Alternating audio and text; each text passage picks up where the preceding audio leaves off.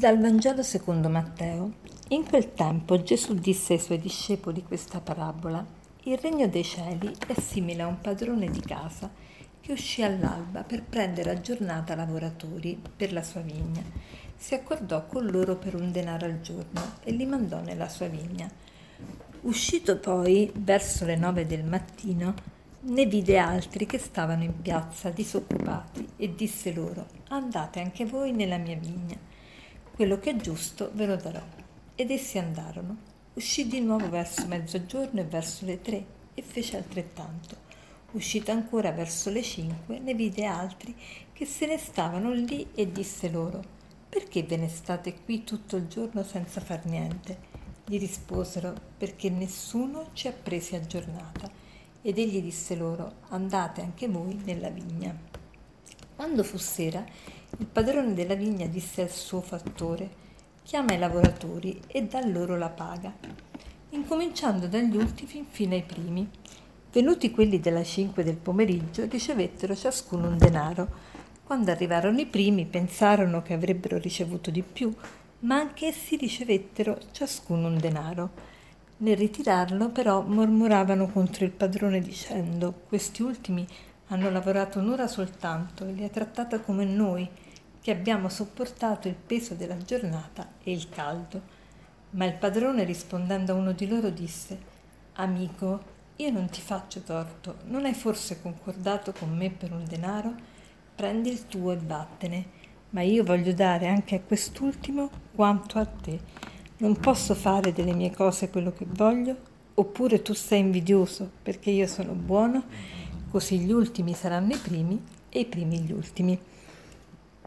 Oggi sono stata particolarmente colpita da questo Vangelo, soprattutto dall'ultima espressione, quando Gesù dice, raccontando la parabola, che il padrone della vigna dice al, al eh, lavoratore della prima ora, amico, io non ti faccio torto, non hai forse concordato con me per un denaro? Prendi il tuo e vattene ma io voglio dare anche a quest'ultimo quanto a te.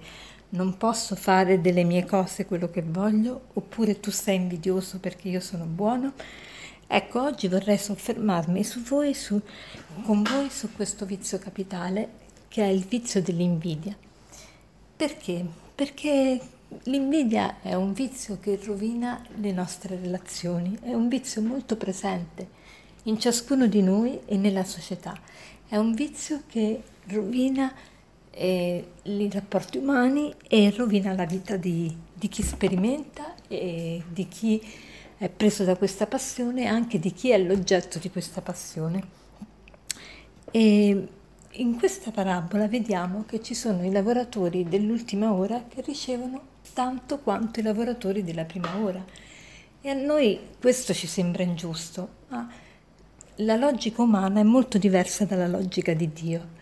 La logica di Dio tiene in considerazione tante cose e soprattutto la logica di Dio si basa sulla grazia, sul dono, sulla mm, gratuità. Quindi la logica di Dio è questa, è rendere a ciascuno ciò che, che nemmeno quella persona riesce a poterlo immaginare, cioè dà a ciascuno molto di più di quanto ognuno di noi potrebbe meritare. Perché? Perché quello che Dio ci dà è veramente un dono gratuito, ma invece noi siamo meschini e ci paragoniamo sempre agli altri. Allora i lavoratori della prima ora pensano di dover guadagnare di più perché hanno lavorato di più, ma pensiamo ai lavoratori dell'ultima ora. È vero che non hanno sopportato il caldo della giornata, la fatica, ma hanno avuto ben altre paure. Io conosco gente disoccupata e so che cosa vuol dire quando una persona è disoccupata.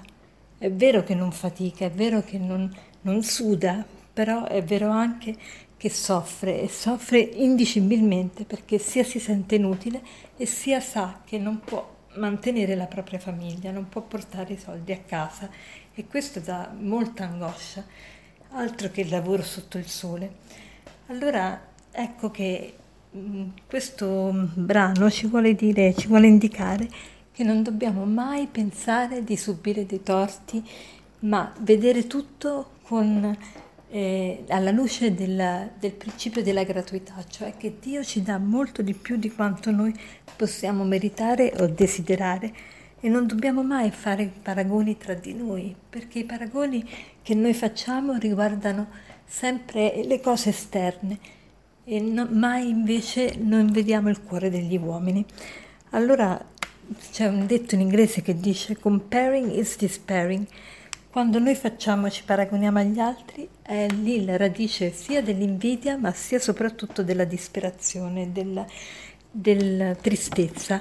Infatti San Tommaso, descrivendo il vizio, del, vizio capitale dell'invidia, che cosa ci dice? Che l'invidia è terribile perché, al contrario degli altri vizi, non genera alcun piacere ma l'invidia consiste nella tristezza del bene altrui, cioè si vede il bene altrui come il proprio male e questo è terribile perché, perché porta a non godere noi e a cercare di danneggiare gli altri, cercare di, fare loro, di farli loro soffrire, di far loro del male. E quindi l'invidia è veramente un vizio stupido è un vizio che non, non, ci dà niente ma ci fa soltanto perdere.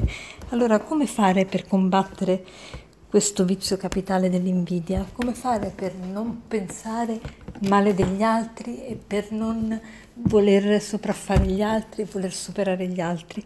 Ecco, ce lo dice l'ultima frase, così gli ultimi saranno i primi, i primi gli ultimi. Cioè cerchiamo di essere umili.